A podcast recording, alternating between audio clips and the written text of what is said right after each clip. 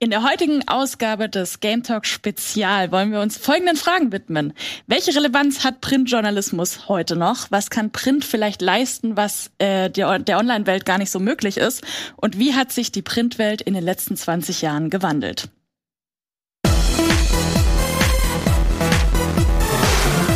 Ja, große Fragen, die ich einfach mal in den Raum werfe. Dafür habe ich mir aber auch großartige Menschen eingeladen.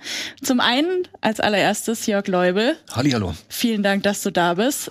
Ich übergebe an dich zur Vorstellung deiner selbst. Boah, ja gut. Ich habe ein paar Jahre Spielejournalismus gemacht und ein paar Jahrzehnte. Ja. Über 2 Jahrzehnte, glaube ich. Vor allem im Online-Bereich war ich als Chefredakteur aktiv und habe während der Zeit auch ein paar Printmagazine gemacht und darf jetzt, seitdem ich mich selbstständig gemacht habe als freier Journalist, tatsächlich wieder ein Printmagazin machen, und zwar die GEE, was mich sehr freut. Also das vielleicht in aller Kürze. Ja, das ist wirklich kurz, weil du ja wirklich seit mehreren Jahrzehnten schon dabei bist, wie auch der liebe Colin. Ja, in der Tat. Also ich teste ja nicht nur minderwertiges Supermarktessen, sondern moderiere auch hier und da noch mal ein bisschen, aber habe eigentlich auch ja meine Wurzeln im Printjournalismus jetzt auch seit über 2 Jahrzehnten da begonnen, mal hier und da hingewechselt. Aber ja, irgendwie so ein Herz für Print, also mindestens eine Herzkammer, wie sagt man, flimmert. Nein, das ist, glaube ich, das Negative. Schlägt, pumpt ordentlich nach wie vor für das gedruckte Wort. Ja, du bist aber auch da noch auch diverser mit aufgestellt, weil du dich dann ja auch in natürlich Moderation, aber auch in generell Online-Videojournalismus begeben hast. Wir beide haben uns kennengelernt, da warst du mein Chefredakteur als bei Game Two. Ja, wie lange ist es her? Auch schon, ne? Lange her. Lange. Ja. Gott, nee, ich habe falsch gerechnet, 6 Jahre, nee, 4 Jahre sind's. Ja, schon. Bei mir zumindest. Schön, dass ihr beide heute hier seid. Ich schmeiß einfach die erste Frage in den Raum. Warum macht man 2022 noch ein neues oder in dem Fall reaktiviertes Videospiel-Print-Magazin? Das bin ich mal gespannt. Das interessiert mich auch. Ich bin alt und brauche das Geld. Oh nein. Also das ist vielleicht, ich fühle mich so wie ein moderner Antiquar oder sowas tatsächlich. Also ich freue mich sehr, dass ich das machen darf, weil die GEE war tatsächlich das letzte Printmagazin, das ich aktiv gekauft und gelesen habe.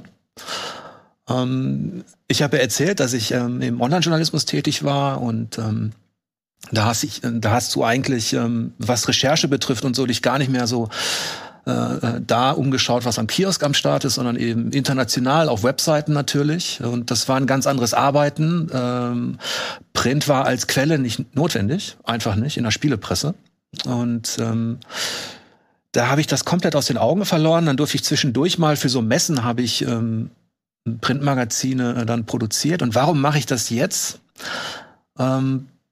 So eine Mischung aus Nostalgie einerseits, weil der Verleger der GEE sich gedacht hat, die ist ja schon mal reaktiviert worden und dann eingestampft worden. Und Anfang des Jahres, im März, wurde die GEE quasi als Sonderausgabe nochmal neu aufgelegt. Und da war das Feedback tatsächlich überraschend positiv, was wir uns auch nicht vorgestellt hatten, weil es ist eine ganz niedrige Auflage gewesen. Und jetzt hier ist die zweite Ausgabe dieses Jahres da. 8.000 in der Auflage. Colin wird wissen, dass das minimalistisch wenig ist, wenn man das so mit der Blütezeit vergleicht, ne, als die Printmagazine wirklich einflussreich waren. Da ging das in die 300.000 oder so. Und warum macht man das? Also Nostalgie einerseits, Lust auf die Arbeit einfach auch, weil das ein anderes Arbeiten ist als online tatsächlich. Und die Freude, dass sich die Leute tatsächlich so ein Magazin in die Hand nehmen und einem eine E-Mail schicken oder tatsächlich Post schicken und sagen, wir freuen uns, dass die GEE wieder da ist. Ach, schön, ja. Mhm. Da wollte ich nämlich auch gleich mal nachhaken, du hast gerade gesagt, es gibt Unterschiede darin, wie man arbeitet als Print-Chefredakteur oder Redakteur. Da habt ihr ja beide mit Erfahrung. Was sind so die Unterschiede? Wie kann ich mir das vorstellen? Weil ich habe dieses Feld noch nie betreten. Ich glaube, das ist auch eine Frage, wann man diese Frage stellt, so ein bisschen. Weil Jörg hat es ja schon angedeutet, dass so die Bedeutung von Print sich im Laufe der letzten Jahrzehnte oder seit es Videospiele und entsprechende Berichterstattung gibt, ja maßgeblich so verändert hat. Und ich glaube, für die heutige Zeit ist eine Zahl wie 8.000 schon wirklich ziemlich beeindruckend für etwas, was heute als Nische gilt, was früher mal das Leitmedium war in der Berichterstattung oder auch Informationsbeschaffung. Deswegen würde ich vielleicht die Frage auch nochmal an Jörg weitergeben, was das eben heute bedeutet, weil ich bin überzeugt davon, ich brauche nur einmal reingucken und weiß, dass was da drin steht, nicht nur, weil GG ein anderes Magazin ist, aber auch, weil sie eben 20 Jahre meinetwegen nach dem kommt, was ich zu meiner aktivsten Printzeit gemacht habe. Das liegt nicht nur in der Ansprache oder im Stil des Hefts, sondern auch im gesamten medialen Wandel von Printmagazinen, dass da was ganz anderes drin stecken wird als damals. Der Fokus ist natürlich beim Lesen ein anderer. Das hört sich jetzt banal an, aber vielleicht auch gar nicht so sehr. Ich bin ja eigentlich mit den Magazinen, die da liegen, auch aufgewachsen. Also ich hab so eine ASM gesehen, einen Amiga Joker und so.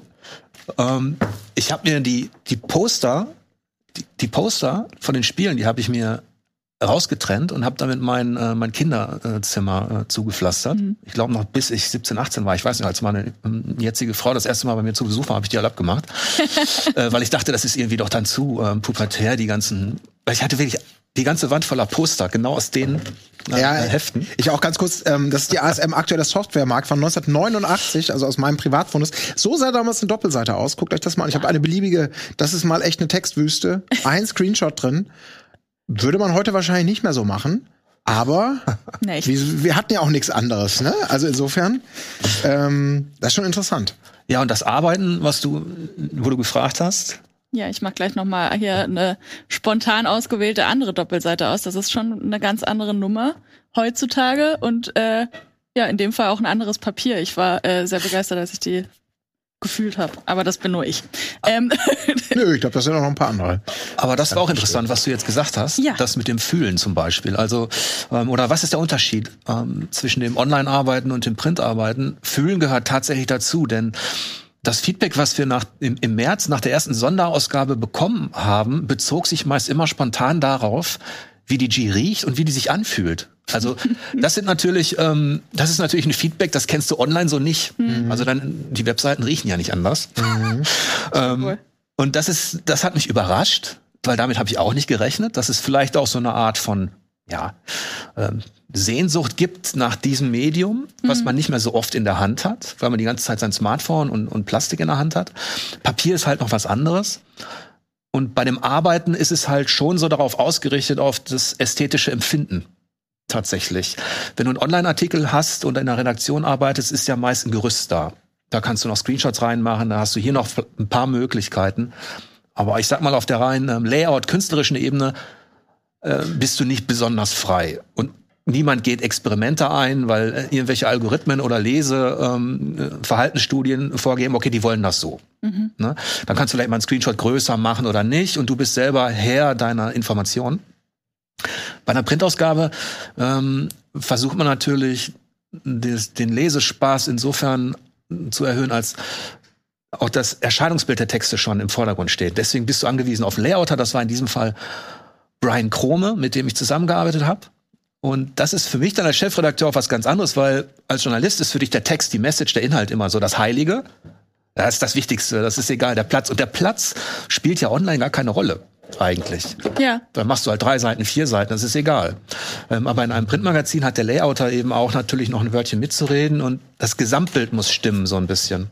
Ja, aber ist das dann auch für die einzelnen RedakteurInnen, die ein stetiges Zusammenarbeiten mit dem Layouter oder geben die das ab und haben vorher eine feste Zeichenzahl? Ja.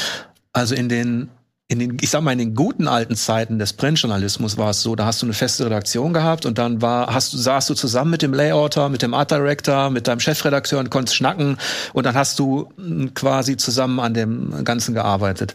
Jetzt muss man dazu sagen, dieses Revival der G läuft natürlich strukturell ein bisschen anders. Wir haben keine feste Redaktion, wie anno dazumal, also in den besten Zeiten. Ich versuche zusammen mit dem Art Director und mit freien Autoren und Journalistinnen dann jedenfalls diese Texte zu machen. Mhm. Und dann schickst du es heute natürlich hin und her so ein bisschen, aber dann hast du keine Zeit mehr und am Ende des Tages sitze ich zusammen mit Brian bei mir im Wohnzimmer. Wir drucken alles aus, dann stimmt da was nicht und da was nicht. Und du legst dann halt zusammen zu zweit nochmal an dem großen Bildschirm Hand an, damit die Sachen stimmen. Also damit keine Lücken da sind und so weiter. Also das ist schon anderes Arbeiten dann tatsächlich. Wobei ich natürlich eher einmal kurz, das ist aber eher die Randnotiz, glaube ich, der Printarbeit, weil ich glaube, so wie du es beschreibst, also dass du getrennte Gewerke hast, die sich um verschiedene Aspekte kümmern und natürlich auch miteinander arbeiten. Das ist schon der Standard. Aber wir damals, ich reise ja gerade mal ins Jahr 2001, wir haben alle Tests selber gelayoutet.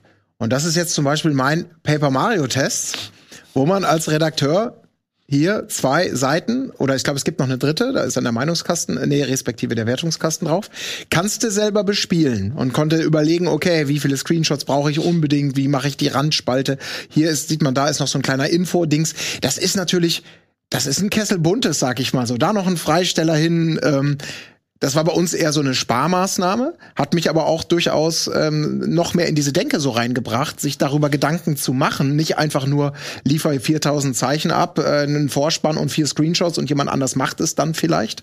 Mhm. Aber ich glaube, das, was du sagst, das ist schon ein wesentlicher Unterschied. Diese Tatsache, dass du einfach nur einen begrenzten Platz hast und nicht nur die Ästhetik, den Lesefluss, alles versuchst, so ein bisschen mehr reinzubringen.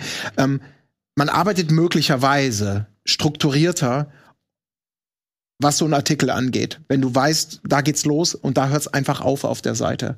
Und dann geht's halt los mit, ach du heiliger Birnbaum, ich schreib mal drauf los und guck, was passiert und merkt, ach, ich bin ja schon längst auf Seite 2, obwohl ich nur eine habe, also kürze ich erstmal das überlange Intro. Mhm. Große Rampe, die man vielleicht aufmacht oder überflüssige Beschreibungen. Aber damit tauchen wir eben auch in einen anderen Aspekt ein, inhaltlich. Das, was wir gerade gesehen haben, das ist ja das, was früher Printjournalismus ausgemacht hat, primär. Nämlich, dass du noch einen gewissen zeitlichen Vorteil hattest, eine gewisse Exklusivität, weil Online-Medien nicht so stark waren, weil es im Fernsehen nicht die Rolle oder im Internet gespielt hat, dass du halt eine Exklusivität hattest und das Leitmedium warst, für alle, die wissen wollen, wie gut ist Spiel X. Entsprechend sahen dann auch die Tests aus, ne? Dass man wirklich, das war zumindest damals so unser Anspruch, dass man versucht hat, die Sachen zu analysieren, von der Mechanik, von der Grafik, von der Beschreibung, dass du so eine Mischung aus was ist das Spiel, wie sieht es aus, was kann es und wie bewerte ich das Ganze? Und am Ende soll dann eine Zahl drunter stehen, die dir sagt, musste kaufen oder musste nicht kaufen.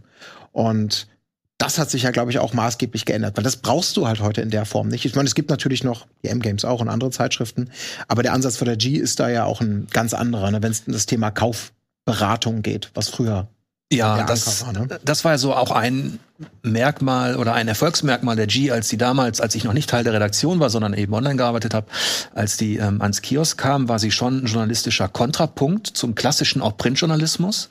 Man hat gemerkt, da steckt ein anderes Konzept dahinter. Zum einen hatte die GEE eben nicht die Prozentwertung.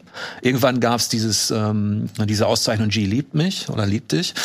Das war aber auch schon alles. Der Fokus lag tatsächlich auf den Texten und auch ein bisschen auf dem, und da war die GEE vielleicht ihrer Zeit auch ein bisschen voraus, auf dem charmant Nerdigen dieses Hobbys auch. Also man sieht ja, da ist immer noch diese Mario-Rubrik drin zum Beispiel. Dann geht's auch mal um Dinge, die in der Spielkultur heute normal sind, die damals aber noch ungewöhnlich waren, weil du als Spieler halt Anfang der 2000er noch in einem anderen Kontext gesellschaftlich wahrgenommen worden bist als heute. Das hat sich rasant natürlich jetzt entwickelt. Und die GEE habe ich gern gelesen, weil mir die Texte und aber auch das Layout Spaß gemacht hat. Das Layout war auch anders. Also ich glaube, die GEE hat gerade auch mit ihrem Cover-Design fiel sie auf, positiv, weil sie sich so fokussiert hat auf etwas. Mhm. Und dann, als du vorhin sagtest, ihr habt das Layout selbst gemacht, um Kosten auch zu sparen und so. Ich habe im InDesign, also der Brian hat ja zusammen mit mir diese GEE gemacht und wenn ich da mal im InDesign rumgefummelt habe, einfach mal ein Bild ein bisschen nach rechts gezogen und hier, ach, kannst du nicht da nochmal eine Tabelle reinmachen oder irgendwas. Da hat Brian auch schnell gesagt, rotes Tuch geworfen, nee, geht gar nicht, weil Gesamteindruck und so. Und das ist auch etwas, ich glaube, es sind 2 unterschiedliche Handwerke, das Journalistische, das Schreiben, der Text, aber dann habe ich auch großen Respekt vor dem Layout, wo eben auch viel drinsteckt, was man nicht eben so als, was ich jetzt nicht einfach so leisten könnte. Und ich glaube, damals gab es ja einen riesen Wettbewerb am Kiosk auch, ne? Mhm. Also du bist ins Kiosk gegangen und du konntest dir unter, weiß nicht, 20 Spielemagazinen was aussuchen. Und da war auch so dieses Problem, was kommt aufs Cover und so weiter. Heutzutage, wenn du dir sowas holst, dann hast du vielleicht auch noch eher den Anspruch, es muss sich gut anfühlen und es muss auch in Sachen Layout, Ästhetik mehr sein als dieser bunte Kessel oder so. Ja. Mhm. Und das habe ich bei mir auch beobachtet. Ich habe zum Beispiel mein Lieblingsmagazin am Printmarkt ist ein britisches. Das kann man über Kickstarter finanzieren. Das heißt A Profound Waste of Time. Ja, kenne ich.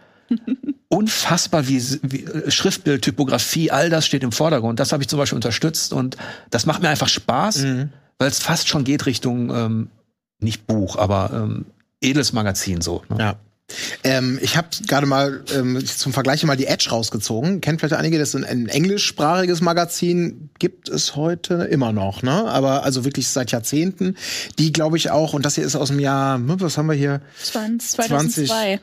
2002, genau. Die waren auch damals schon so ein bisschen sowas wie der Gegenentwurf oder gaben sich halt auch so ein bisschen edgy oder so ein bisschen, genau das von der Haptik her. Man sieht's ja auch ein bisschen, ne, so eine gewisse vom Format her. Also eine gewisse Ähnlichkeit, gucken wir mal hinten drauf.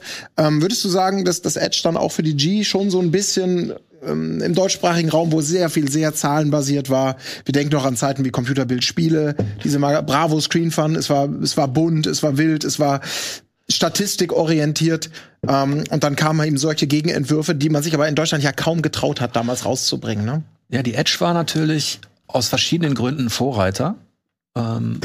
Avantgarde kann man sagen, auch journalistisch. Zum einen haben sie sich eben getraut, auch in Sachen Wertung sehr radikal zu sein, was mir sehr gefallen hat. Also da hat man gemerkt, we don't give a fuck about what you want to buy, sondern wir haben unsere Journalisten, die haben eine scharf formulierte Meinung, die sollen sich gut lesen, aber die steht dann da auch, und da fiel die Edge auf. Sie hatte ein super interessantes Artdesign, und du hast ja heute jetzt gerade eben gezeigt, damals fiel das natürlich noch viel mehr auf. Ja. Und ich gehöre natürlich nicht zum Gründungsteam der G, aber ich habe natürlich mit den Leuten gesprochen, ich habe sie sehr gemocht, und von daher kann ich sagen, dass die G sicherlich auch so ein bisschen im Geiste vielleicht dieser Edge auch das Ganze in den deutschen Markt gebracht hat. Ne? Also auch diesen Input hatte. Deswegen war ich als Journalist, der eher gelangweilt war irgendwann von dem, was am Kiosk zu lesen war, tatsächlich, und sich eher online orientiert hat, weil online war damals eben Avantgarde. Da gab's verrückte Sachen, die man lesen konnte, die es so nicht gab am Kiosk. Das hat sich jetzt alles wieder verschoben. Es gab ja mehrere Wandel in dieser Beziehung, aber die G hat einem, wenn man einen guten Text lesen wollte, eine gute Story, die sich gut anfühlt, dann war die G für mich halt innerhalb der deutschen Spielepresse die Anlaufstelle Nummer 1, und deswegen freut's mich eigentlich, dass ich als damaliger Fan jetzt eben vielleicht ein bisschen was von dem zurückbringen kann. Ja, glaube ich auch. Wir haben da hinten zum Beispiel, die haben wir auch noch nicht angesprochen, die WASD, ein anderes Format, aber auch eben sehr darauf bezogen, sich thematisch immer pro Ausgabe auf ein Thema zu beziehen. Ich habe da jetzt mal Ausgabe 1, die gibt's ja leider auch nicht mehr. Es gibt immer wieder solche Magazine, die man Bücher. Dann Magazine? Ja, was ist es denn wirklich? Ich glaube, es ist offiziell ein Bookazin. Eine Mischung aus beidem. Aber ja, also es gibt halt immer wieder diese Ansätze, die es manchmal leider auch nicht schaffen. Ich glaube, daraus ist unter anderem jetzt Wasted entstanden. Und was muss Printjournalismus im Gaming-Bereich denn heute thematisch anders machen als online? Oder wo ist das Alleinstellungsmerkmal, was die Themen angeht? Ja, vielleicht zwei Seiten dazu. Also das eine ist, das ist ja ein Revival, wenn du so willst, eine Art Remaster oder sowas. Allerdings ohne die richtig gute feste Redaktion der G damals, weil die Leute, die damals geschrieben haben, dieses Magazin groß gemacht haben, die arbeiten heute überall, aber nicht mehr in der Spielepresse. Ich glaube, manche beim Spiegel. Also das waren richtig gute, auch stilistisch gute Leute. Und dieses Revival versucht so ein bisschen, ich bin zwar Chefredakteur, aber den Geist der Zeit so ein bisschen zurückzubringen. Deswegen hast du diesen Bereich Spiele, deswegen hast du keine Prozentwertung, und du hast den Bereich Stories. Also das ist im Grunde, was den Journalismus in der Struktur betrifft, dasselbe, was man damals angeboten hat. Also der Versuch, das nochmal so zu reanimieren. Was Print heute leisten müsste, also so bin ich quasi auch gar nicht rangegangen an das Projekt, also mit so einer Art Mission oder so, sondern ich wollte einfach so ein bisschen, wie so ein Antiquar das zurückbringen. Und ich habe mich besonders gefreut, dass halt Leute, die die G damals abonniert haben, Feedback gegeben haben, okay, das fühlt sich so an wie damals. Das war so. Deswegen ist das so ein bisschen, was muss Printjournalismus heute leisten, ich kann das gar nicht so richtig beantworten. Ich kann nur sagen, was ich gerne lesen würde. Und da habe ich schon den Anspruch, Texte-Layout, also die ganze Leseerfahrung, die muss halt auf einem hohen Niveau sein. Auf einem höheren Niveau vielleicht, als das, was man zu den Glanzzeiten des Printjournalismus dann am Kiosk finden konnte, weil das eben dann auch in der Masse, das war sehr viel Masse. Also, und alles ähnlich. Und So geht's mir heute online übrigens. Also wenn ich heute lese, was in der Spielepresse bei den Reichweitenmagazinen veröffentlicht wird, dann ist das auch Masse und alles ähnlich. Und ich sehe kaum, ich finde kaum noch stilistische Nuancen tatsächlich. Ja. Hm. Ja, ich glaube auch, damit sprichst du nämlich auch genau das an, was damals, also es war halt Segen und Fluch zugleich, so diese Glanzzeiten. Aber wie gesagt, wir reisen dann nochmal zurück in eine Zeit, in der es eben nicht üblich war, mit jedem Klick ins Internet alle Informationen zu bekommen, in breit gefächerter Meinungsvielfalt, sondern wo du halt eine Exklusivität hattest. Wo du halt wusstest, da draußen sind potenziell so und so viele hunderttausende LeserInnen, die irgendwie in regelmäßigen Abständen zum Kiosk gehen und sagen, ich will mich vielleicht informieren über das Nächste. Und du hast entsprechend dann manchmal die Vorteile, wenn du das nächste große Spiel hattest, die 3 Screenshots zu dem Spiel, die niemand sonst hatte, als erster den Test, beim nächsten musst du 2 Wochen warten, weil das der Kern war. Das war eigentlich Produktjournalismus eben, so relativ einfacher. Man wollte Kaufempfehlungen geben, man wollte über das berichten, was morgen kommt. Man versuchte exklusiv zu sein und einen Vorteil zu haben. Aber es ging eigentlich darum, für Spielerinnen und Spieler einfach darzustellen, was so geht am Markt, was kommt und was gut und was schlecht ist. Daraus hat sich halt so eine unglaubliche Konkurrenzsituation immer entwickelt, so dass man immer guckt, ich kann mich da noch erinnern im Nachhinein, wenn dann die üblichen verdächtigen Konkurrenten, die es gab, so Videogames, so ein altgedientes Magazin, GamePro kam irgendwann dazu. Wer hat was auf dem Cover? Wer hat welche Themen? Warum haben die schon das Ding drin? Weil du halt in der klassischen Frequenz alle 4 Wochen Zeit hast, diesen Aufschlag zu machen. Und 4 Wochen lang arbeitest du auf dieses eine Magazin hin, was dann 4 Wochen liegt, versuchst das Beste reinzudrücken, das Exklusivste, das Neueste, das Schnellste und dann 4 Wochen später das gleiche Ding nochmal. Das hat in der Arbeit immer zu einem unglaublichen Eiertanz geführt manchmal oder auch zu einem Stresssituation, so erinnere ich mich zumindest dran.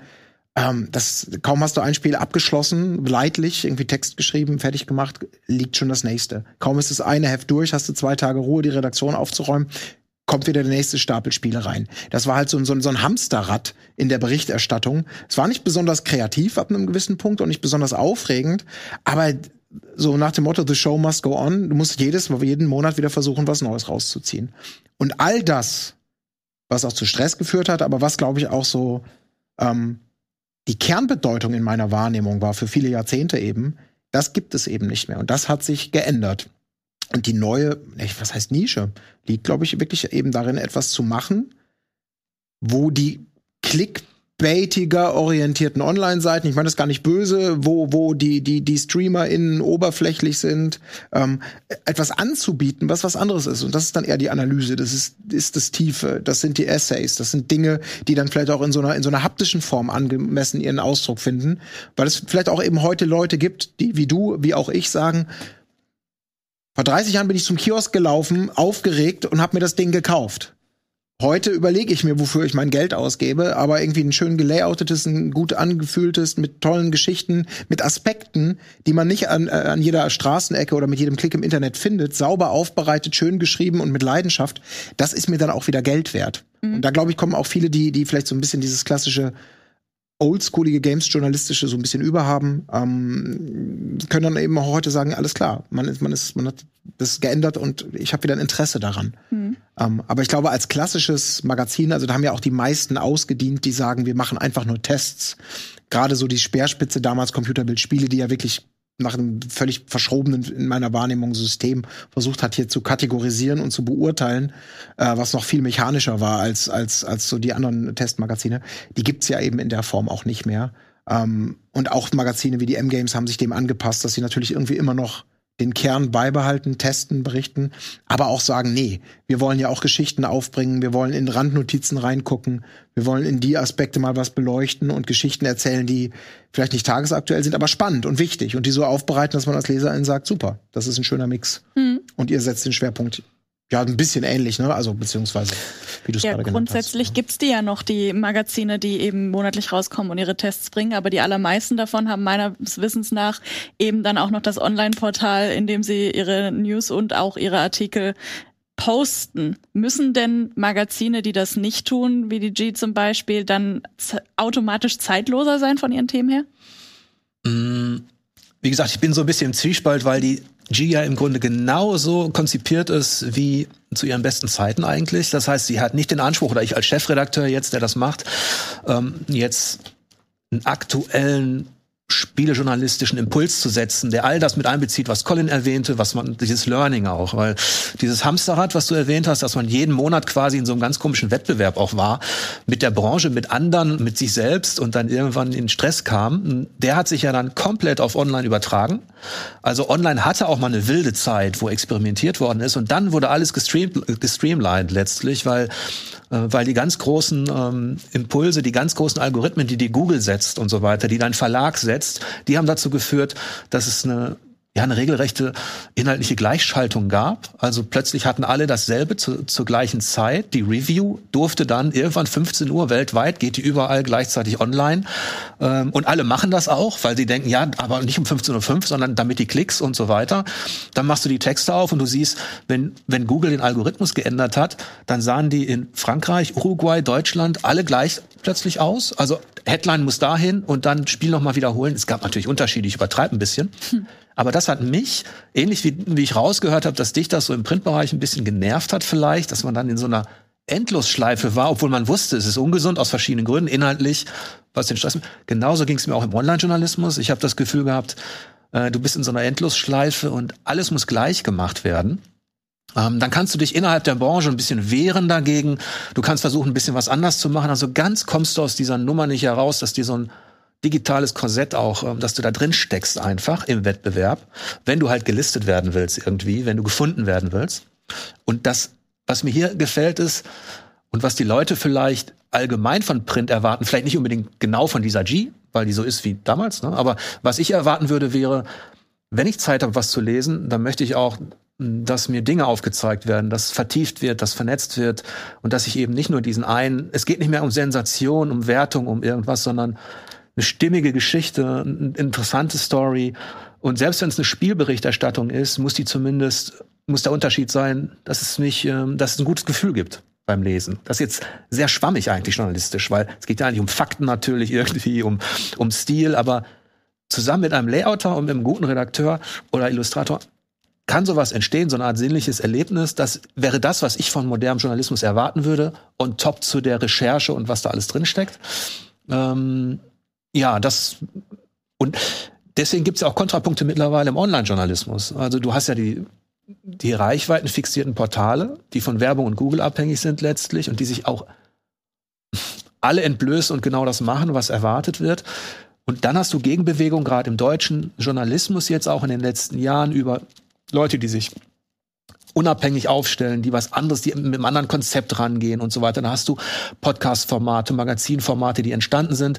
So habe ich ja letztlich dann auch Spielvertiefung als mein neues Magazin letztes Jahr gegründet, um eben anders ranzugehen, um tatsächlich zu sagen, okay, was sind eigentlich die kulturellen, historischen Hintergründe zu so einer Spielentwicklung? Kann man die überhaupt ziehen? Gibt es eine Linie, die man von einem Eldenring ziehen kann, zum Beispiel in die keltische oder germanische Mythologie? Und wenn ja, was sind die dann? Und interessiert sowas Leute überhaupt, abseits von der Wertung? 10 von 10 Eldenring?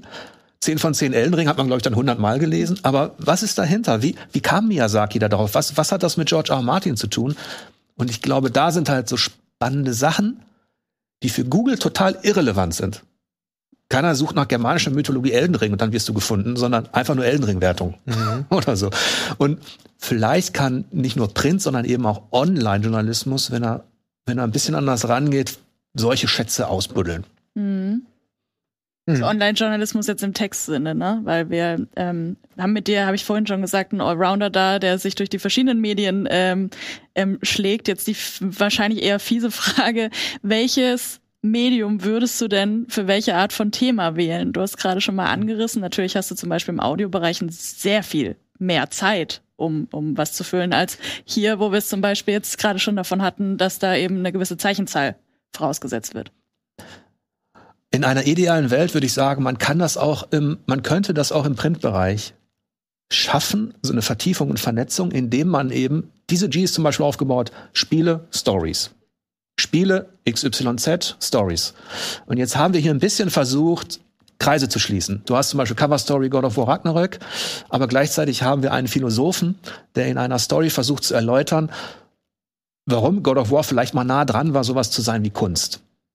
Und dann siehst du beim Blättern halt, okay, da kommt nochmal Kratos, aber im ganz anderen Kontext, also kulturwissenschaftlich betrachtet. Und das sind nur ganz zarte Anflüge in dieser G. Aber ich glaube, wenn man das konsequent machen würde, könnte man das eben auch, könnte man auch im Printbereich Themen tiefer behandeln. Ich weiß nicht, ob es sich verkaufen würde. Mhm. Das wäre natürlich top, wenn Print mit so einem Analysechip oder System, dass man wirklich weiß, wie viele Leute haben jetzt genau diesen Follow-up-Bericht dazu gelesen irgendwie, wann sind sie abgebrochen? Diese Analysemöglichkeiten hast du ja nicht, abseits von Umfragen oder sowas oder natürlich so selektivem Feedback.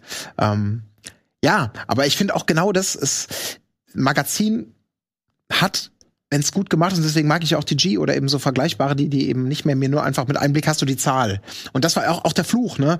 Früher schon aus Schreiber-Innenperspektive. Du setzt dich dahin, machst 3 Seiten. Das war damals der Wahnsinn, 3 Seiten für ein Spiel. Und du weißt, die Leute blättern als allererstes zur Zahl. Dann lesen sie die Fazitleinen, die da drunter stehen. Dann irgendwie Grafik, Soundwertung oder sowas. Und dann ist schon die erste Schwelle erreicht. Lese ich dann noch den Meinungskasten? Die persönliche Meinung, in der man dann selber die Chance hat, nochmal Ausdruck zu verleihen, dieser gesamten Erlebnisreise, die man mit dem Spiel hatte. Dass dann der Fließtext, also der Haupttext sozusagen noch gelesen wird, das war immer so fromm zu hoffen, aber ich gehe davon aus, dass die allermeisten Menschen da dann schon weiter geblättert haben. Und deswegen heute dieses Gefühl, mich interessieren Videospiele nach wie vor, die ganze Welt. Ich habe viel mitbekommen, viel habe ich nicht mitbekommen. Wenn jetzt so Zeitungen mit jeder Seite, du blätterst weiter, ein neues Schlaglicht legen auf Dinge, die ich vielleicht schon mal gehört habe, auf Dinge, von denen ich nicht wusste, dass sie mich interessieren. Aber nachdem du irgendwie den Vorspann gelesen hast oder die ersten Zeilen, merkst du, oh ja, da bleibe ich mal dran. Das finde ich halt irgendwie so großartig. Und da ist allein schon diese Art und Weise, ein Magazin von vorne bis hinten durchzublättern, natürlich ganz anders geeignet als so eine klicküberladene Seite, wo du gar nicht weißt, was ist denn der nächste Reiz? Oder, oh, ich sehe, da sind noch 1 bis 12 Seiten, die ich vielleicht bis zum Fazit des Spiels oder wie auch immer anklicken kann. Oh nee, da nehme ich lieber das Alternativangebot oder sowas. Also ich finde, das ist schön, da kommt man noch mal so ein bisschen runter, aber muss natürlich die Zeit und die Ruhe dazu haben. Aber dann ist das halt einfach so ein schönes Stöberparadies, weil das ist für mich immer das Schönste, wenn ich vorher nicht wusste, dass es mich interessiert und dran geblieben bin und denke, geil, ich habe was gelernt und es hat mir Freude gemacht und mich irgendwie weitergebracht. Das ist für mich immer optimal. Und dafür ist dann so ein Printmagazin auch als Form, finde ich, schön geeignet. Schön. Ja, mir macht es auf jeden Fall auch sehr viel Freude, mit euch da weiter zu schwelgen und vielleicht auch gleich nach einem Spot in die Zukunft oder die mögliche Zukunft von Printjournalismus zu gucken. Wir sind gleich wieder da.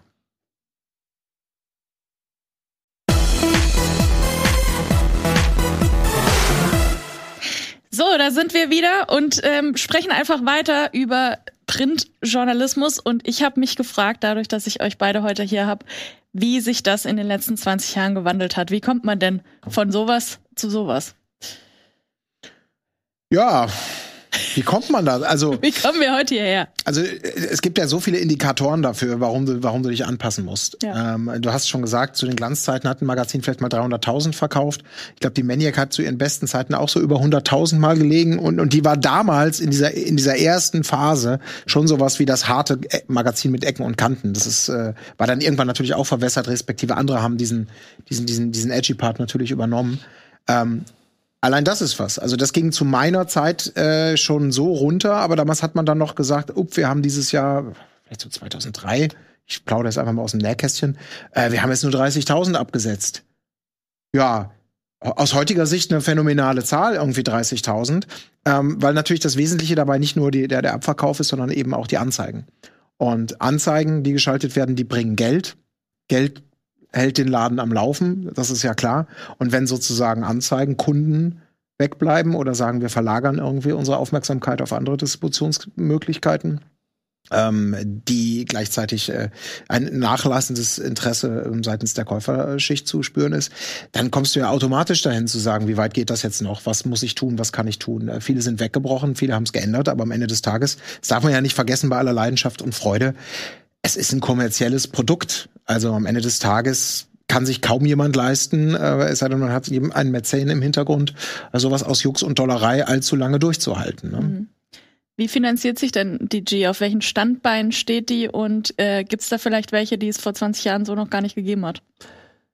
Ja, also das ist jetzt tatsächlich ein Revival, das man so von der Struktur der Finanzierung und so nicht so ganz vergleichen kann mehr. Es ist schon auch ein Risiko für den Verleger gewesen, diese G zurückzubringen in so geringer Auflage. Da stecke ich zwar jetzt auch nicht ganz drin in der Finanzierung, aber es ist so, man sieht ja, wenn man durch die G blättert, da sind Anzeigen drin, die sind bezahlt. Und eigentlich ist die erste G so entstanden, wir saßen in der Schanze, Verleger, Art Director und ich, trauen wir uns das zu, wollen wir das machen? Haben die Leute überhaupt Bock auf sowas? Weil, ne? Online und so und andere Magazine. Dann haben wir gesagt, okay, wir versuchen's. Dann haben wir natürlich keine feste Redaktion. Das ist natürlich ein großer Unterschied. Das heißt, du bist darauf angewiesen, dass du mit freien Journalisten zusammenarbeitest, die du natürlich erstmal zusammen finden musst und fragen musst, ob sie Bock haben. Und da sind die Kosten auf der einen Seite geringer als anno dazumal in einer festen Redaktion. Es gibt zum Beispiel für diese G keinen Lektor. Das habe ich jetzt als Chefredakteur alles gemacht. Die freien Autoren werden bezahlt und so weiter. Die Anzeigen müssen reinkommen. Irgendwann entscheidet der Verleger dann, das ging nach ein paar Wochen so, ja, ich hätte hier genug freie Autoren, wir hätten hier ein Thema, wir könnten es schaffen. Wir brauchen vielleicht so mindestens 4 Wochen. Und irgendwann hat der Verleger dann gesagt, okay, ich habe jetzt schon den und den, der würde eine Anzeige schalten, reicht aber noch nicht. Weil Auflage 8.000, Papierkosten sind dann auch nochmal gestiegen durch Corona. Diese G ist ja 1 Euro teurer, weil tatsächlich die Papierpreise um 40-50% gestiegen sind. Und wir hatten schon überlegt, ob wir die Papiersorte wechseln, also dann, damit wir den Preis halten können. Aber da habe ich zusammen mit Brian auch sofort gesagt, nee, die haben sich so gefreut über das Papier, das müssen wir behalten, dann machen wir sie halt teurer und versuchen das zu erläutern. Was ich damit sagen will, die Finanzierung dieser G ist dann quasi innerhalb von 3-4 Tagen ist es dann entstanden, als der Verleger sagte, ja, hier, da ist noch eine Anzeige drin, jetzt haben wir genug, jetzt können wir es machen, aber du hast für die freien Autoren jetzt ein Budget von XY, da darfst du nicht rüber. So. Und das heißt, ich muss auch gucken, wie ich mit dem Geld für die freien Autoren dann diese G füllen kann. Also das ist schon ein anderes Arbeiten, so auf den Punkt finanziert und dann darauf gehofft, dass sich das alles verkauft. Ich würde sagen, idealer wäre eigentlich für den Journalismus, um das nochmal aufzugreifen, was du gesagt hast, dieser Anzeigendruck. Der ist natürlich bei so einem Liebhaberprojekt nicht so da, weil die kommt nicht jeden Monat. Ne? Also das ist, okay, jetzt hat einmal geklappt, wir versuchen es nochmal. Hast du aber jeden Monat diesen Anzeigendruck und der ist stark und diesen Wettbewerb, dann bist du natürlich auch viel leichter unter Druck zu setzen, als Verlag, als Redaktion. Und genau diese Mechanismen haben sich übertragen auf online. Dasselbe Prinzip galt für die Reichweite mit der Werbung und so weiter. Wer schaltet wo seine Werbung? Und da hast du auch diesen Druck gehabt. Das Ungesunde für den Journalismus war, dass er immer korrumpierbarer wurde, letztlich. Und dass die Grenzen innerhalb eines Verlags zwischen hier ist Journalismus und hier ist Marketing, die wurden immer weiter verbessert. Bis hin zu dem Phänomen, dass in einer Person des Chefredakteurs letztlich auch ein Betriebswirtschaftler am Start war, ein Produktmanager, der sowohl Werbekunden zufriedenstellen musste, als auch Leser. Und das ist eigentlich ungesund. Ja, ja. Da kann man jetzt viel erzählen, aber um das abzukürzen, ein ideales Printmagazin, finde ich, heutzutage müsste sich freimachen, komplett von Anzeigen. Komplett. Und da gibt's ja auch Beispiele. Also die Gain, um das jetzt mal zu erwähnen, hat ja den Ansatz, dass die sagt, okay, wir kosten XY, wir haben keine Anzeigen. Wir verzichten da komplett drauf. Eigentlich finde ich, ist das der beste Ansatz. Und die Themen sind auch komplett frei davon. Also die Redaktion sucht sich das aus. In einer idealen Welt finanziert sich ein Magazin, ohne dass es diesen externen Druck durch Anzeigen gibt. Ich bin aber trotzdem froh, dass wir diese G noch ein bisschen auf die altmodische Art ins Leben rufen konnten, weil sonst wäre es nicht möglich gewesen. Also.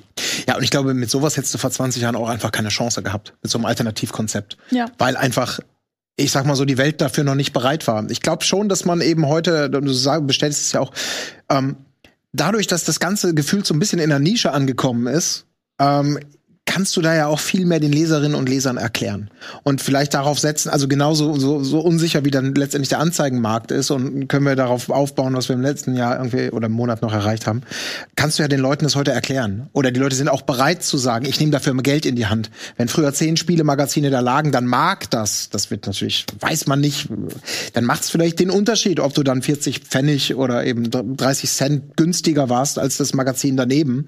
Dann waren das so ganz heilige Grale. Ich glaube aber schon, dass da ein bisschen mehr Spielraum ist, gemeinsam mit den Leserinnen und Lesern von Preisgestaltung über auch Refinanzierungsmodelle, also eine Transparenz reinzubringen, die dem Ganzen wirklich gut tut. Weil aus einer gewissen Perspektive ist es natürlich auch absurd, dass in so einem klassischen Spielemagazin, wo irgendwie draufsteht, hier objektiv und neutral, hast du da Wertungen und Beurteilungen drin, flankiert von Werbung zum selben Produkt. Das ist, ja... da muss man sich schon eine hohe Glaubwürdigkeit erarbeiten, um zu sagen, so läuft es. Ne? Und das ist wirklich frei davon, von dem, der daneben eben gegen Geld die Aufmerksamkeit nochmal auf sein Produkt zieht. Gibt's denn Überlegungen, dass in Zukunft vielleicht mit Crowdfunding mitzufinanzieren zumindest? Oder ist das utopisch? Für die G meinst du? Ja, jetzt ja. Also die sind mir nicht bekannt zumindest. Ich bin froh, wenn diese zweite Ausgabe des Jahres, wenn die gut ankommt, wenn das Feedback toll ist, dann freue ich mich einfach. Und der Plan ist wohl zu versuchen, diese G zweimal im Jahr zu etablieren. So, also das ist dann ein ganz anderer Rhythmus. Und das wäre vielleicht etwas, wo ich sagen würde, okay, das ist cool.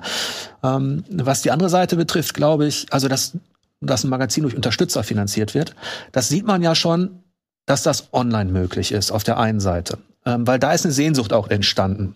Durch diese Reizüberflutungen der Reichweitenmagazine, die alle gleich aussahen, überall Werbung, etwas poppt auf, ist ja dann der erste Effekt entstanden, dass man versucht hat, werbefreien Service anzubieten. So wie jetzt alle Nachrichtenmagazine. Dann hast du eben kein Generve mehr durch irgendwas, was aufpoppt. Aber du verlangst von den Leuten halt on top nochmal Geld, dass sie halt vernünftig lesen können. Daraus ist wiederum entstanden, dass auch kleine Magazine finanzierbar werden, die einen ganz anderen Ansatz haben. Das freut mich ganz besonders, dass dadurch halt der Journalismus eine Vielfalt hat. Also The Pod zum Beispiel. Komplettes Audio-Spielemagazin. Das war auch nicht klar, dass das so ein super Erfolg wird, als die damit gestartet sind. Also, dass du wirklich nichts lesen irgendwie und so, sondern wirklich nur auf die Ohren. Hat funktioniert. Die Leute freuen sich, dass da auf eine gewisse, eben andere, freie, vielfältige Art über Spiele gesprochen wird. Das hast du auch im Online-Bereich. Dass freie Journalisten unterstützt werden, dann meist über Steady oder Patreon, dass die ihre Magazine finanzieren können. Du hast einen Dom Schott zum Beispiel, der ganz anders rangeht an seine Themen, der auch die Leute ins Boot holt mit einer ganz anderen Art, aber eben journalistisch, nur eben überhaupt nicht auf Google vergleichbar mit was anderem. Das findest du nicht. Und das habe ich auch versuche ich auch mit Spielvertiefung. Ich gehe da vielleicht ein bisschen, also ich versuche Brettspiele mit reinzunehmen, kulturelle Einflüsse, Geschichte, um die Themen so zu vernetzen. Und ich dachte auch, es interessiert mich jetzt, weil ich so ein Nerd bin und das mal irgendwie studiert habe, was jetzt irgendwie mit Mythologie ist oder so. Aber interessiert das auch einen Spieler überhaupt? Abseits von eben Tipps und Tricks und Wertungen. Und im Moment ist es so, dass ich gerne für eine Minderheit schreibe tatsächlich und überhaupt nicht mehr den Anspruch habe, Reichweite groß zu werden oder sowas, weil das eben auch ein Fluch sein kann. Weil dann musst du dich, wenn du dich in diesem Wettbewerb begibst, du willst viele Leser, dann zwingt dich ja nicht nur YouTube zum Beispiel. Richtig, YouTube knechtet ja seine Creator. Da redet fast keiner drüber. Aber die werden ja richtig in so eine Endlosschleife auch gepresst, in so ein Hamsterrad. Und YouTube gibt dir vor, in welchem Rhythmus du was zu produzieren hast und was cool ist. Und es ist nicht schlimm. Also ich hätte es wahrscheinlich damals auch gemacht. Also wenn ich jung gewesen wäre und ich hätte irgendwie mit 16, 17 ein YouTube-Heads gegeben und ich hätte zocken können, streamen können, hätte ich es auch gemacht. Jetzt sehe ich halt, also ich suche mir eher Reservate aktuell und hoffe, da draußen gibt's genug Leser, die eben auch Lust haben, abseits, sage ich mal, des digitalen Mainstreams interessante Texte und Haltung zu finden. Das ist so mein Ansatz eigentlich. Also würdet ihr eine Relevanzverschiebung sehen von Print zu diesen ganzen Online-Angeboten? Du hast ja gerade nur eine Handvoll genannt, da gibt's ja unterschiedlichste, auch irgendwie Leute, die es lang bei uns hier im Haus gehalten hat. Zum Beispiel Elias, der normalerweise auch hier auf dem Stuhl sitzt, hat auch jetzt YouTube-Auftritt. Sind diese ganzen Nischen mittlerweile sehr viel, viel größer geworden als das, was Print überhaupt noch leisten kann? Also Print ist irrelevant seit Jahren. Ganz ehrlich. Selbst die Magazine, das ist ja nur so ein Liebhaberprojekt, aber nehmen wir jetzt mal einen GameStar oder nehmen wir PC Games oder die ganzen Großverlage. Das spielt journalistisch keine Rolle, was da steht. Wenn die jetzt verschwinden würden, von einem Tag auf den anderen, ist egal. Weil die haben ja ihre Online-Portale, ihre Reichweiten, ihre Verlage, ihre Media-Kooperationen und so weiter. Und die sind ja überall vernetzt. Das heißt, da spielt Print keine Rolle. Im Online-Bereich ist es aber so, da muss man gut unterscheiden. Du hast gerade YouTube genannt. Die Influencer auf YouTube, die haben enorme Macht. Weil sie ja natürlich die Reichweite haben. Das heißt, sie werden auch von Publishern zum Beispiel, ohne dass sie jetzt einen Presseausweis haben oder ohne dass sie jetzt unbedingt richtig journalistisch arbeiten müssen, werden die halt eingeladen auf Events. Sie sprechen über Spiele. Das ist auch vollkommen in Ordnung. Ich meine das auch gar nicht so negativ, wie es klingt. Aber ich sag mal, in Anführungsstrichen, altgediente Journalisten, Spielepresseleute, die was online machen, die haben es natürlich schwerer. Das heißt, das sind kleine Nischen. das, was Dom Schott macht zum Beispiel oder was ich jetzt mache mit Spielvertiefung.de, das sind ganz kleine Reservate. Da hast du vielleicht 800 Unterstützer, wenn es hochkommt. Und man geht so davon aus, du brauchst 1000 Unterstützer, damit du davon leben kannst als freier Journalist. Okay. Egal, was du machst. Und jetzt nimm mal 1000 Views auf YouTube. Ja, klar. Oder 1000 Abonnenten, das ist gar nichts. Ja. Das heißt, die Relevanz, die journalistische, hat sich ganz stark zu YouTube hin verschoben. Und zu dem, was da stattfindet. Auf jeden Fall, ja. Ja. Siehst du das auch so? Ja, also ich glaube, das musst du ja eh gucken, welche Distributionsform hat irgendwie welche Stärken und Schwächen und warum kann was irgendwo spannend sein und gut funktionieren und woanders nicht. Also wir haben über die Exklusivität gesprochen, von Berichterstattung haben sie nicht mehr. Und verglichen mit einer Welt, in der du auf einen Knopfdruck eben jede Information, die du haben möchtest, bekommst in mannigfaltiger Ausprägung. Da ist natürlich irgendwas, was gedruckt werden muss, was einfach langsam und träge ist und in solchen Frequenzen, wie einmal im Monat rauskommt, hat da ja gar keine Chance. Aber eben, du hast ja gerade angedeutet, es kommt, ich glaube, die Nische sich so zu schaffen und die Möglichkeiten vielleicht auch damit Geld zu verdienen, sich so zu schaffen, abseits von, es ist YouTube und auf dieser Bühne YouTube, wo ich mein Produkt präsentiere, bin ich vielleicht nur Nische. Aber durch Crowdfunding, durch weiß der Teufel, durch andere Dinge habe ich Möglichkeiten und durch die Tatsache, dass man, wie auch Ilias oder auch wie du sagst, du brauchst halt heute keinen großen Verlag mehr. Du brauchst nicht ein komplettes Team mehr, um vielleicht deiner Leidenschaft oder deinem Thema zu frönen. Die Skills, die technischen Notwendigkeiten, die Distributionsformen etc. erlauben dir natürlich auch Dinge zu machen und geben dir auch die Chance, ein Leidenschaftsprojekt so zu machen, wie du selber möchtest, ohne eine riesigen Manpower, ohne komplexe Hürden. Und im Idealfall eben auch die Möglichkeit, Leute so zielgerichtet anzusprechen, dass sie sagen, super, ich gebe da auch vielleicht mein Geld dafür aus. Und man ist jetzt nicht von YouTube-Klicks, von Algorithmen oder so abhängig. Weil ich glaube, wenn man danach hechelt, dann braucht man es gar nicht versuchen, mit sowas reinzukommen. Also es ist wo immer, ne? Wo ein Risiko ist, ist eine Chance. Es gibt viele spannende Möglichkeiten. Aber ich glaube eben auch die Möglichkeit, sich jetzt journalistisch oder in welcher Form auch immer heutzutage auszudrücken, sind natürlich größer, als sie es jemals zuvor waren. Sind das denn vielleicht unterschiedliche Zielgruppen? Beziehungsweise wie kann man bei einer G zum Beispiel jetzt überhaupt die Zielgruppe einschätzen? Im Endeffekt wisst ihr ja gar nicht, wer sich das kauft, oder? Ach, YouTube hat da diverse Möglichkeiten. Die Vermutung war natürlich, dass durchaus einige Leute, die ein bisschen älter geworden sind, sich an die G erinnern, dass die sowas haben. Ah, ich will die nochmal zurückhaben. Ich habe die gesammelt damals, das war ja auch so ein Liebhaberobjekt, sage ich mal. Die haben die Leute vielleicht noch. Und also die Zielgruppe waren schon die Leser von damals in erster Linie. Wir haben uns nicht eingebildet, dass wir mit der G, vor allem nicht, weil wir ja restaurieren wollten und nicht irgendwie, wir wollen einen neuen Impuls setzen, wir wollen die Spielepresselandschaft mit jetzt irgendwie revolutionieren oder sowas, sondern eher, wir wollen gucken, gibt's da noch genug Leute, die Bock haben, sowas zu lesen wie damals? Und davon gibt's anscheinend noch genug in diesem Rahmen. Ne? Also im Kontext von 8000 jetzt zum Beispiel, was die Auflage betrifft. Also die erste G, die war dann irgendwann ausverkauft. Und das ist auch schon eine Nische. Ne? Das ist im Printmarkt schon schön, wenn das funktionieren kann. Aber du bist nicht mehr in irgendeinem Wettbewerb. Also es geht nicht darum, dass diese G groß werden soll am Kiosk oder sowas, sondern eher darum, kann man die vielleicht so zurückholen, dass es sich für alle Beteiligten irgendwie lohnt. Die einen haben Spaß beim Lesen und beim Blättern und die anderen freien Journalisten wie ich, die können damit vielleicht die eine oder andere Lücke stopfen, die ihr eigenes Projekt halt vielleicht hinterlässt. Mhm. Also war gar nicht der Anspruch, irgendwie jünger zu werden oder zu versuchen, irgendwie auch jüngere Zielgruppen nochmal zu kriegen? Ich glaube, ich gehe auf die 50 zu. Dann hätte man vermutlich auch einen anderen Chefredakteur engagiert, tatsächlich. Das war zumindest nicht der Ansatz vom Verleger, also auch nicht von Brian und von mir. Wir wollen schon so ein bisschen zurückholen und was damals war. Und vielleicht sind die Texte ja so zeitlos, dass man die auch lesen kann, wenn man erst 30 ist. Seht ihr für Printjournalismus im Gaming-Bereich im Allgemeinen die Möglichkeit, noch mal jünger zu werden, sage ich jetzt mal? Oder was müsste man denn tun? Was ist die Geheimformel, die man so Ich traue mich gar nicht zu beantworten.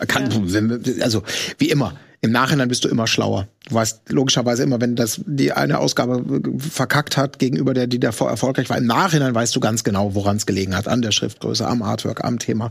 Im Vorfeld weißt du es nicht. Und so ist es natürlich da auch. Ich habe da nur keine besonders große Hoffnung, muss ich ganz ehrlich sagen, weil ich glaube, die Mediennutzung hat sich so verlagert, dass allein die Aufmerksamkeit, da gibt es etwas, ihr Kids da draußen, was ihr an einem Laden, in einem Kiosk, den ihr vielleicht nur betretet, um Zigaretten und was zu trinken. Also schwierig. Ich hab da keine Vision, aber es ist eine interessante Frage. Ich kann es mir ganz schwer vorstellen, weil eben die Mediennutzung sich so krass geändert hat. Also ohne digital wird es gar nicht gehen. Das Leserverhalten ist komplett anders. Gerade bei der jüngeren Generation, das ist einfach so, du bist so verschweißt, so zusammen mit deinem Smartphone, was da nicht stattfindet, gibt's nicht. Das gibt's nicht. Es existiert gar nicht.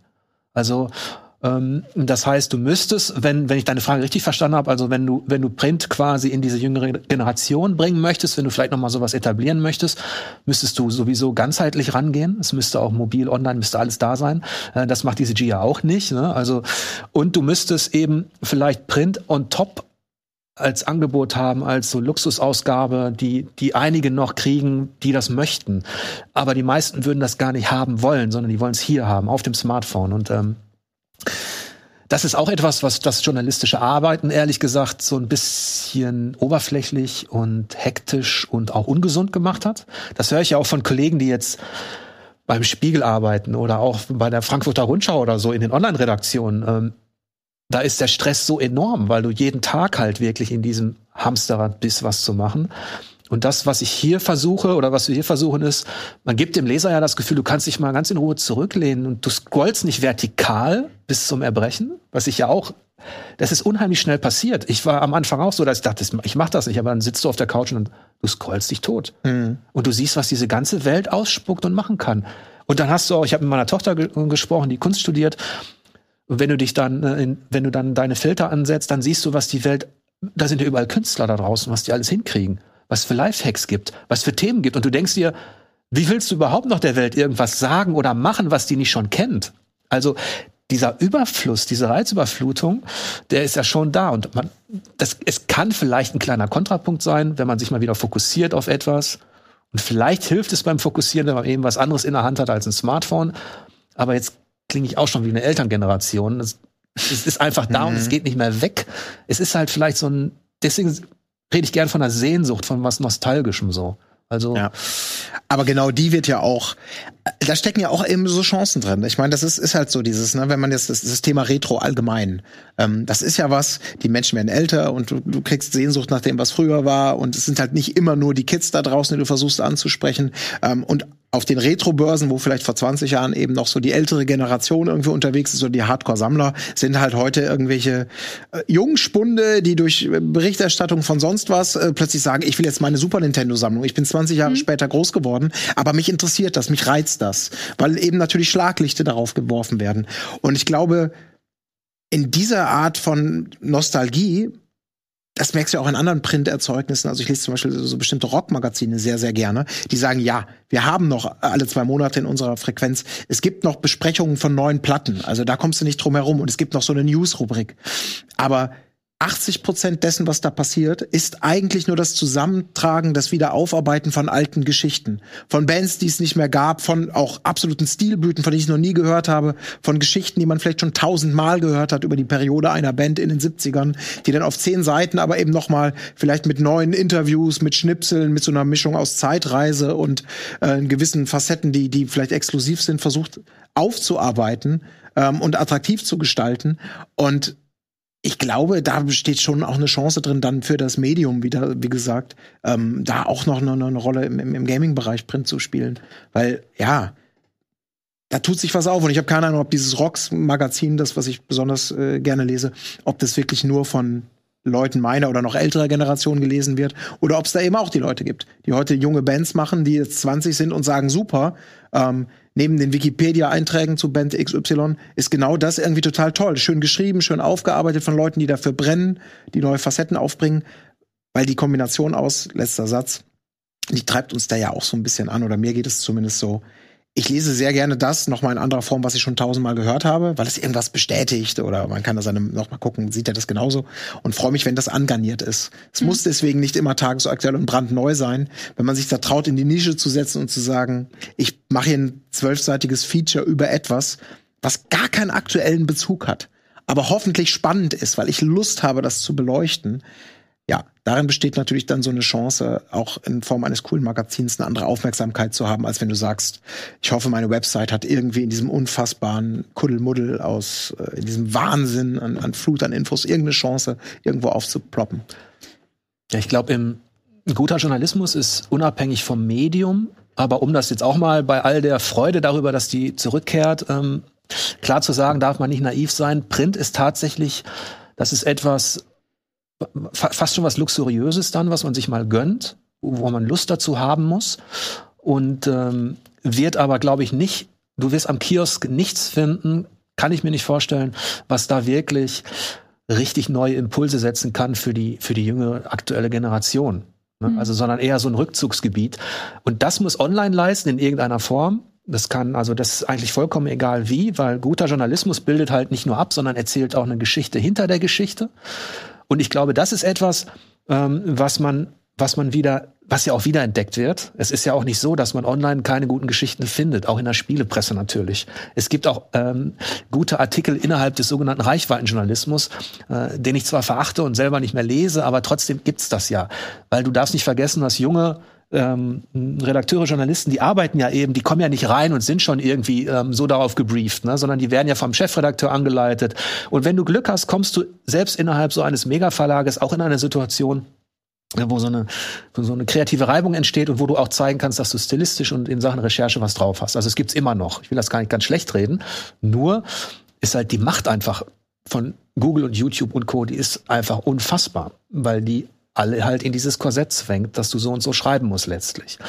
Und da brechen halt in letzter Zeit auch immer mehr Leute aus, was ich gut finde. Es gibt international immer mehr Projekte, wo auch Journalisten auf eine andere Art und Weise eben durch Crowdfinanzierung versuchen können, mit ihrer Art und Weise eine gewisse größere Menge an Leuten zu erreichen. Und da sagt man so, das sind eben diese 1000 ungefähr, um davon leben zu können, wenn die dir so 5 € im Monat geben. Ne? Das ist so ein Richtwert. Und das ist das, was ich versuche mit Spielvertiefung.de zu erreichen. Ich habe jetzt 800 Unterstützer. Das ist so knapp, aber ich versuche halt auf die 1000 zu kommen. Und die Art und Weise, wie ich das mache, widerspricht total dem, was ich in der Online-Redaktion eigentlich anbieten musste. Weil ich habe meine Magazin noch nicht mal mit Google verknüpft, richtig? Weil ich nicht auf die Reichweite gehe, sondern eben darauf, dass Leute den anderen Leuten sagen, guck mal, da kannst du was lesen, das ist interessant. Ist es dir 5 € wert? Und wenn du so schreibst, schreibst du anders, als wenn du zum Ziel hast, das müssen jetzt 1000 Leute klicken. Also ja. Man kann das verbinden. Es gibt auch so einen Königsweg, dass beides möglich ist.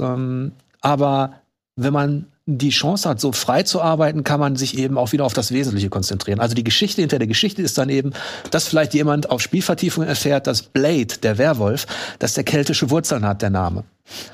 Das wirst du halt in einer Rezension, in einer Review, die du online ergoogelst, mit 10 von 10 oder 100 von 100, wahrscheinlich nicht so schnell finden. Ja, ich spreche jetzt als die Jüngste in der Runde. Ich habe auch unterschiedliche Online- Angebote zum Thema Gaming abonniert, die halt dann genau in das irgendwie reintreffen, was mich am meisten interessiert oder die Leute dahinter stecken, deren Meinung ich aber wertschätze. Aber was ich auch sagen will, ich bin immer noch sehr glücklich, wenn ich so ein haptisches Magazin in der Hand habe. Das gibt mir einfach was anderes und ich finde, ihr habt das schon sehr toll zusammengefasst, dass das so eine andere Art von Erlebnis ist, wenn du wirklich da sitzt und mal nicht scrollst. Deswegen ich fand auch den Talk mit euch so im Angesicht zu Angesicht. Ich meine, ihr da draußen werdet euch das jetzt nur online anschauen können. Aber ich fand das sehr angenehm und bin auf jeden Fall sehr viel informierter und ich mache mir nochmal mehr Gedanken über dieses ganze Thema und danke euch, dass ihr als Experten da wart. Deswegen würde ich sagen, belassen wir es dabei bei heute und ihr schreibt uns in die Kommentare, ob ich irgendwelche Fragen nicht gestellt habe, die euch interessiert hätten und vielleicht können wir die im Nachhinein noch beantworten. Sagt uns doch, habt ihr solche Sachen abonniert? Gibt's da irgendwelche Crowdfunding-Projekte, die ihr unterstützt? Hört ihr Podcasts? Lest ihr haptische Magazine? Schreibt's uns alles in die Kommentare und dann sehen wir uns oder in andere Besetzung wieder beim nächsten Game Talk Spezial. Dankeschön. Danke dir. Danke dir. Jörg. Danke. Tschüss.